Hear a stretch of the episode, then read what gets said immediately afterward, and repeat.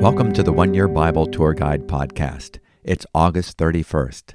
My name is David MacAdam, pastor and Bible teacher serving at New Life Community Church in Concord, Massachusetts, and it is a joy to be with you reading through the Bible each day, verse by verse, chapter by chapter, book by book. We are reading daily portions from the Old and New Testaments together with a psalm or a portion of one, as we will today, and a proverb or two.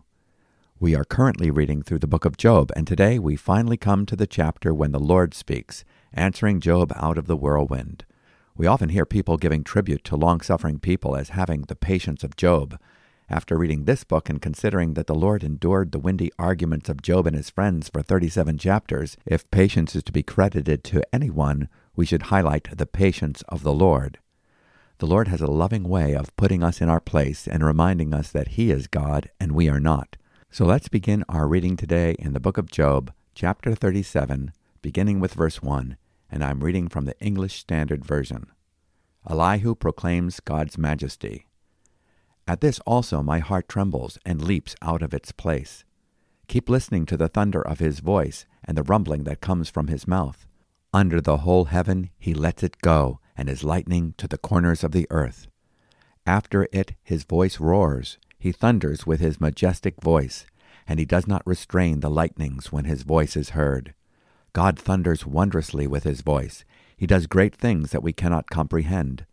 For to the snow, he says, Fall on the earth, likewise to the downpour, his mighty downpour. He seals up the hand of every man, that all men whom he made may know it. Then the beasts go into their lairs and remain in their dens. From its chamber comes the whirlwind, and cold from the scattering winds. By the breath of God ice is given, and the broad waters are frozen fast. He loads the thick cloud with moisture. The clouds scatter his lightning. They turn around and around by his guidance to accomplish all that he commands them on the face of the habitable world. Whether for correction, or for his land, or for love, he causes it to happen. Hear this, O Job. Stop and consider the wondrous works of God. Do you know how God lays his command upon them and causes the lightning of his cloud to shine? Do you know the balancing of the clouds, the wondrous works of him who is perfect in knowledge? You whose garments are hot, when the earth is still because of the south wind? Can you, like him, spread out the skies hard as a cast metal mirror? Teach us what we shall say to him. We cannot draw up our case because of darkness. Shall it be told him that I should speak? Did a man ever wish that he would be swallowed up? And now no one looks on the light when it is bright in the skies, when the wind has passed and cleared them. Out of the north comes golden splendor. God is clothed with awesome majesty. The Almighty, we cannot find him. He is great in power. Justice and abundant righteousness he will not violate. Therefore men fear him. He does not regard any who are wise in their own conceit. Chapter 38 The Lord answers Job. Then the Lord answered Job out of the whirlwind and said, Who is this that darkens counsel by words without knowledge? Dress for action like a man. I will question you, and you make it known to me. Where were you when I laid the foundation of the earth? Tell me if you have understanding. Who determined its measurements? Surely you know. Or who stretched the line upon it? On what were its bases sunk, and who laid its cornerstone when the morning stars sang together and all the sons of God shouted for joy? Or who shut in the sea with doors when it burst out of the womb, when I made clouds its garment and thick darkness its swaddling band, and prescribed limits for it, and set bars and doors, and said, Thus far shall you come, and no farther, and here shall your proud waves be stayed? Have you commanded the morning since your days began, and caused the dawn to know its place, that it might take hold of the skirts of the earth, and the wicked be shaken out of it? It is changed like clay under the seal, and its features stand out like a garment. From the wicked their light is withheld, and their uplifted arm is broken. Have you entered into the springs of the sea, or walked in the recesses of the deep? Have the gates of death been revealed to you, or have you seen the gates of deep darkness? Have you comprehended the expanse of the earth? Declare if you know all this. Where is the way to the dwelling of light? And where is the place of darkness, that you may take it to its territory, and that you may discern the paths to its home? You know, for you were born then, and the number of your days is great. Have you entered the storehouses of the snow, or have you seen the storehouses of the hail, which I have reserved for the time of trouble, for the day of battle and war?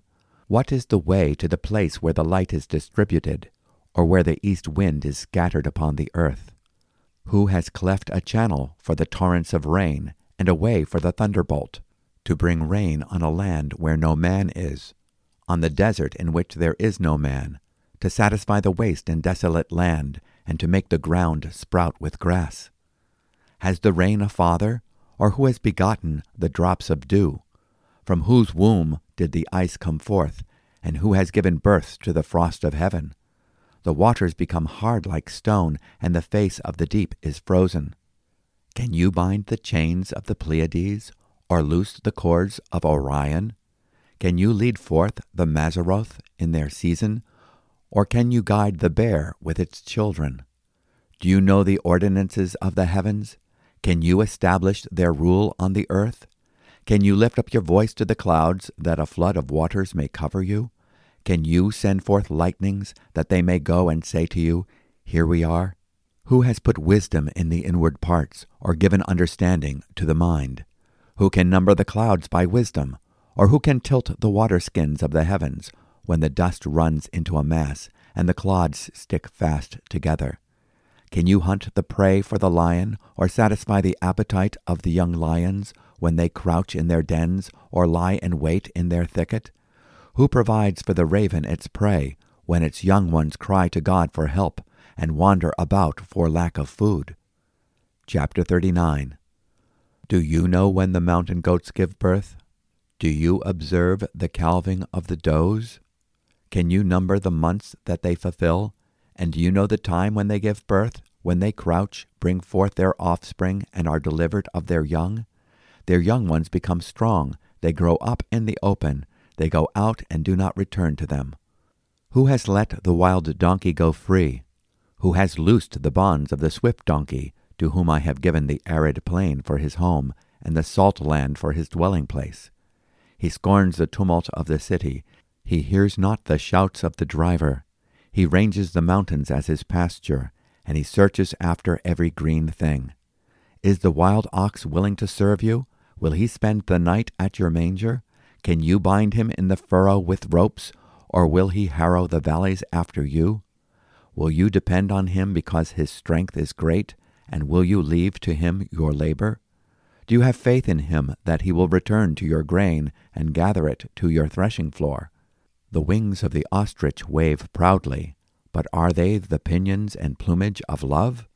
For she leaves her eggs to the earth and lets them be warmed on the ground, forgetting that a foot may crush them, and that the wild beast may trample them.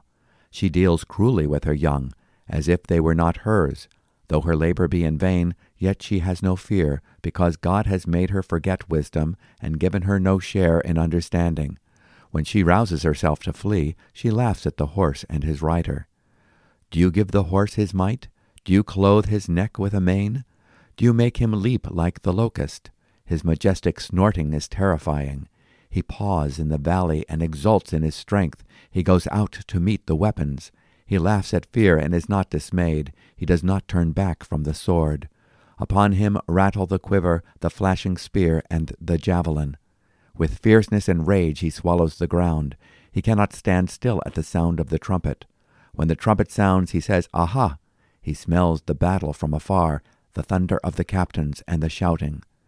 Is it by your understanding that the hawk soars and spreads his wings toward the south? Is it at your command that the eagle mounts up and makes his nest on high? On the rock he dwells and makes his home, on the rocky crag and stronghold. From there he spies out the prey. His eyes behold it from afar. His young ones suck up blood, and where the slain are, there he is. And this concludes our reading from the Old Testament passage today from the book of Job. Let's take a few moments to recap and reflect. We are continuing with Elihu's fourth and final speech, which began in chapter 36. In his first speech, Elihu justifies his intrusion into the debate between Job and his three other friends Eliphaz the elder, who argued from experience, Bildad, who argued from tradition, and Zophar, the legalist. Elihu introduces the fact that God has other reasons for allowing suffering than retribution for sin.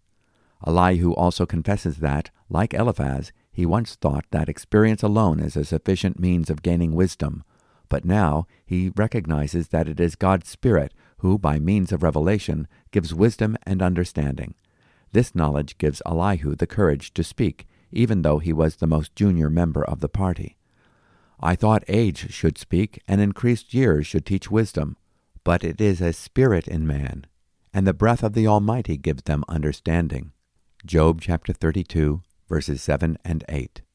Elihu suggests that God uses other means than experience, tradition, and moral sensibility to make himself known. He can speak through dreams in chapter 33, verses 15 through 18, and through our sufferings in chapter 33, verses 19 through 21, and hypothetically, he could speak through an angel who provides deliverance. This anticipates the work of Christ in chapter 33, verses 23 through 30. If there is an angel as mediator for him, one out of a thousand, to remind a man what is right for him, then let him be gracious to him and say, Deliver him from going down to the pit. I have found a ransom. Let his flesh become fresher than in youth. Let him return to the days of his youthful vigor. Then he will pray to God, and he will accept him, that he may see his face with joy, and he may restore his righteousness to man. Job 33, verses 23 through 26. Elihu gives Job an opportunity to respond, but Job remains silent. Elihu then begins his second speech in Job chapter 34, verses 1 through 37 and attacks what he believes to be Job's denial of God's justice by making a defense on God's behalf. Surely God will not act wickedly, and the Almighty will not pervert justice. Job chapter 34, verse 12. Men of understanding will say to me, and a wise man who hears me, Job speaks without knowledge, and his words are without wisdom. Job ought to be tried to the limit, because he answers like wicked men. Job chapter 34, verses 34 through 36. In his third speech, in Job chapter 35, verses 1 through 16, Elihu points out the inconsistency in Job's claims that God owes him favor because of his righteousness, and that he would be no better off if he had sinned. Elihu claims that God is not obligated to treat us according to our behavior, good or bad. In this fourth and final speech, Elihu no longer focuses on refuting Job's claims. Instead, he focuses on God. He reaffirms what he has stated about God's justice and the fact that God uses suffering to teach us lessons. Behold, God is exalted in his power. Who is a teacher like him? Job chapter 36, verse 22. At this point, what appears to be a thunderstorm approaches. Elihu uses this as an illustration of the power of God, not knowing that God himself would be speaking out from an approaching whirlwind. Elihu's name is a variant spelling of the name Elijah, and there are some similarities between the two characters. Elijah is described as a defender of God in 1 Kings chapters 17 through 21. Elijah is also described as God's forerunner in Malachi chapter 4 verses 5 through 6.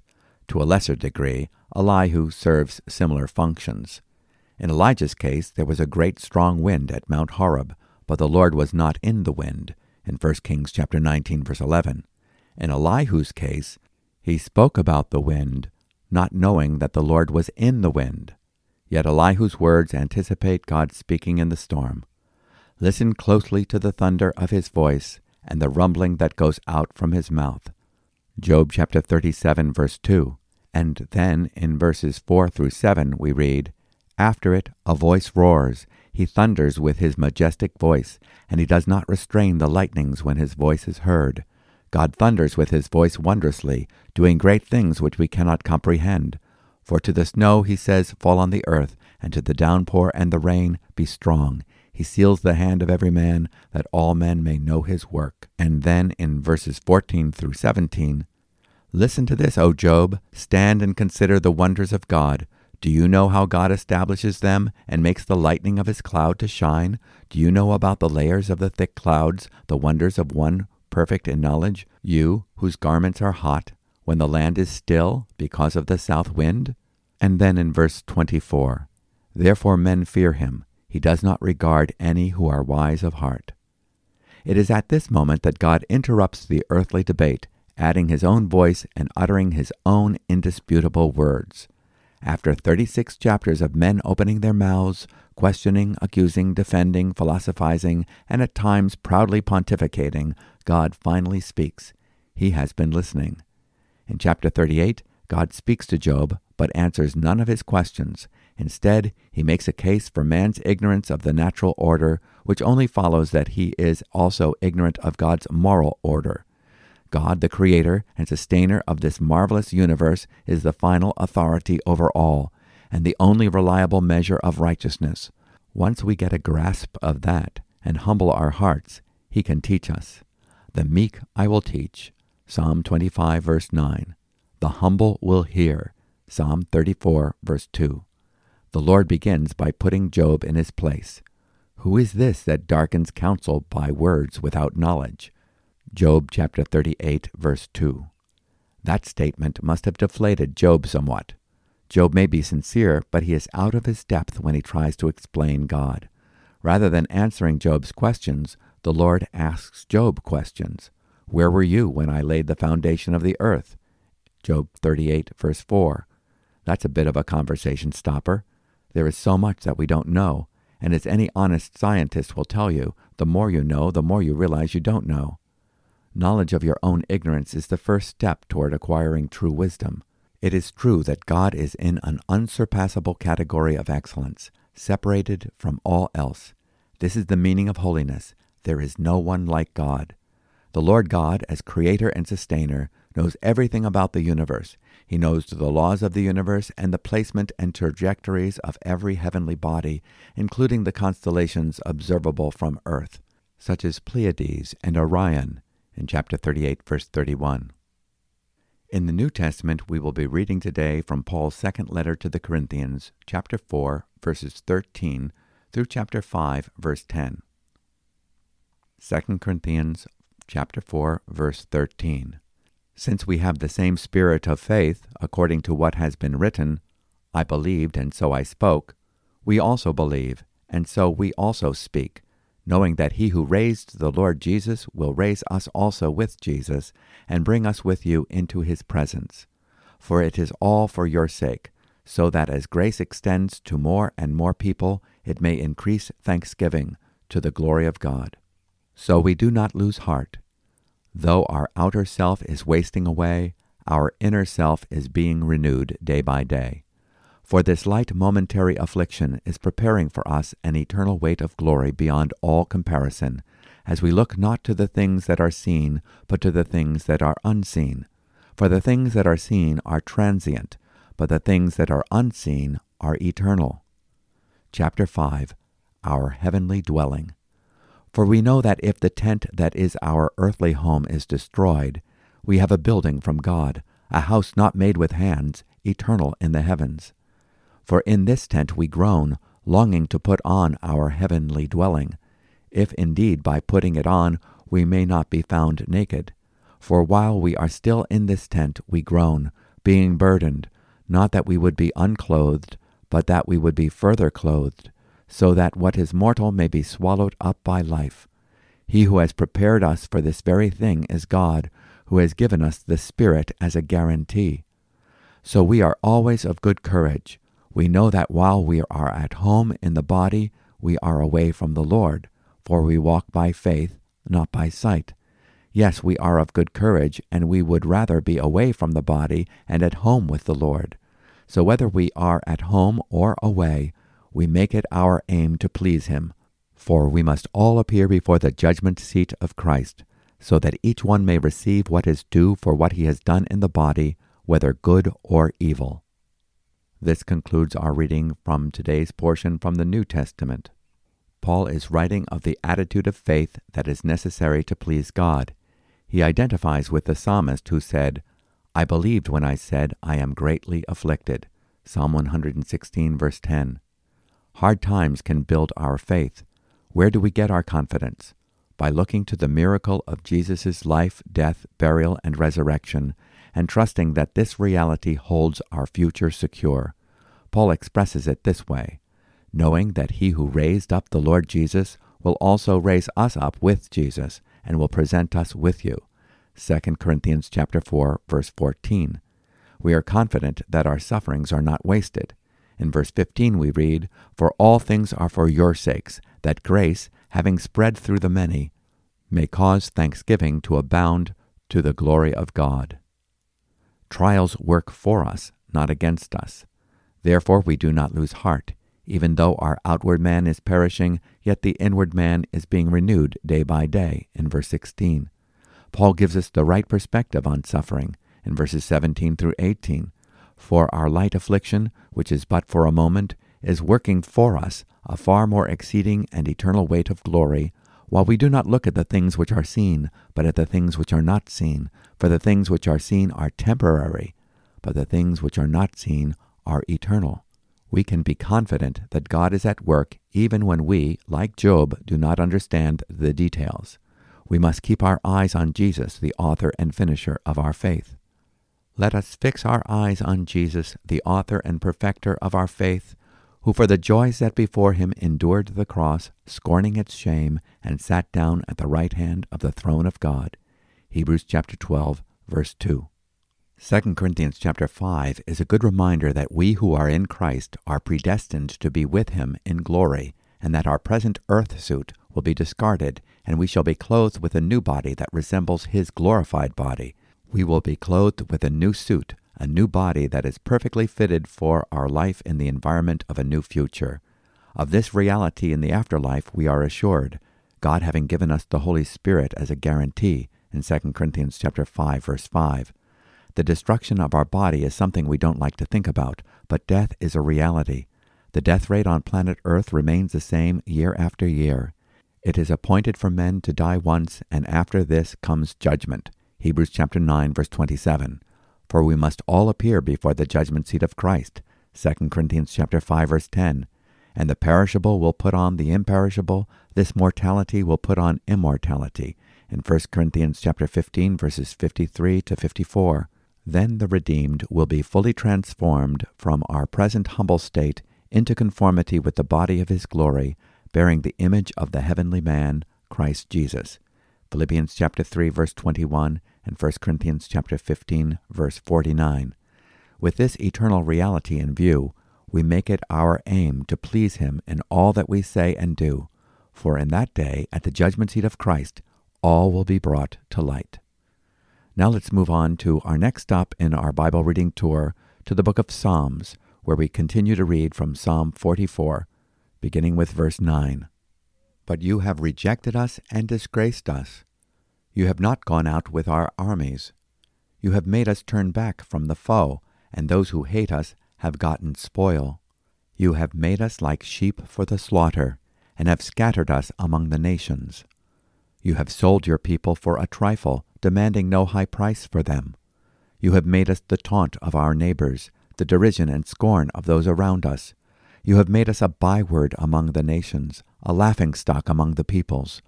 All day long my disgrace is before me, and shame has covered my face at the sound of the taunter and reviler, at the sight of the enemy and the avenger. All this has come upon us, though we have not forgotten you, and we have not been false to your covenant. Our heart has not turned back, nor have our steps departed from your way, yet you have broken us in the place of jackals, and covered us with the shadow of death. If we have forgotten the name of our God, or spread out our hands to a foreign God, would not God discover this? For he knows the secrets of the heart. Yet for your sake we are killed all the day long. We are regarded as sheep to be slaughtered. Awake! Why are you sleeping, O Lord? Rouse yourself do not reject us forever. Why do you hide your face? Why do you forget our affliction and oppression? For our soul is bowed down to the dust, our belly clings to the ground.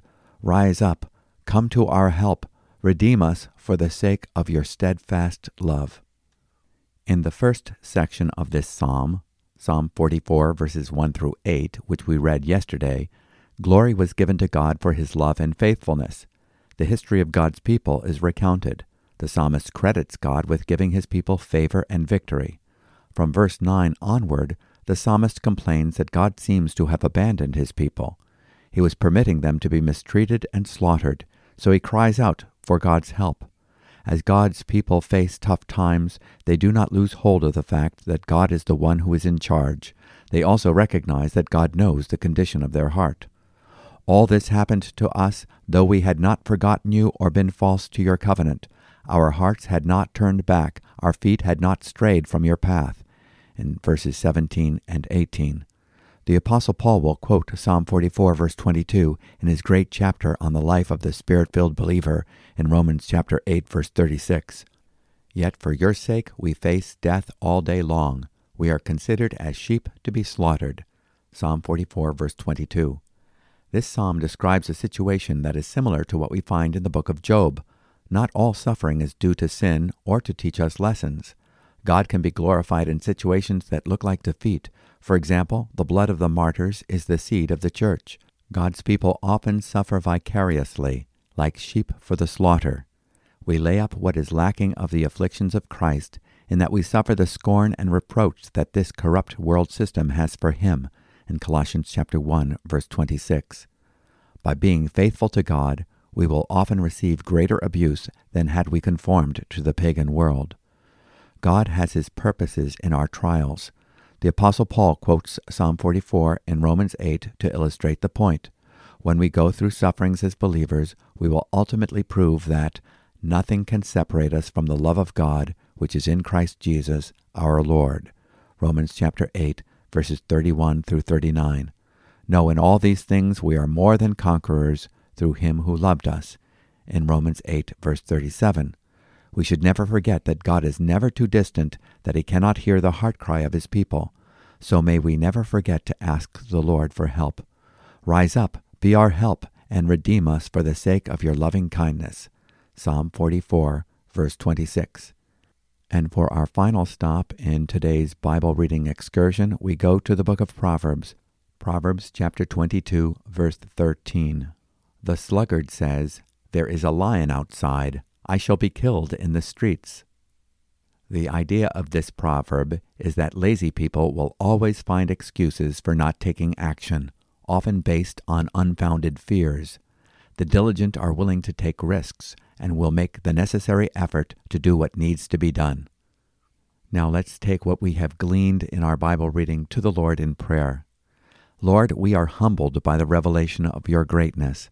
As high as the heavens are above the earth, so are your ways above our ways, and your thoughts above our thoughts. We humbly admit that we were not there when you created the universe, and there are mysteries beyond our comprehension. But you are a God who has made yourself known. Thank you for the spirit of wisdom and revelation. Thank you for your full self disclosure in Jesus Christ. Even as we face trials, we believe that you will keep your promises. Help us to patiently endure and bring you glory in Jesus' name. Amen. What a blessing it has been to hear the Lord speak through His Word today. And we are so grateful for the assurances we have of our future in glory through the grace of our Lord and Savior. We encourage you to join with us tomorrow, and you might subscribe to this podcast to get a reminder. And also, if you would like to receive a written copy of our commentary on each day's portion, you can subscribe to a daily email by going to our website newlife.org. And if you have any questions or comments or would like to contact us, you can do so by writing an email to podcast at newlife.org. So until next time, the Lord bless you and keep you. The Lord make his face shine on you and be gracious to you. The Lord lift up his countenance on you and give you peace. Shalom.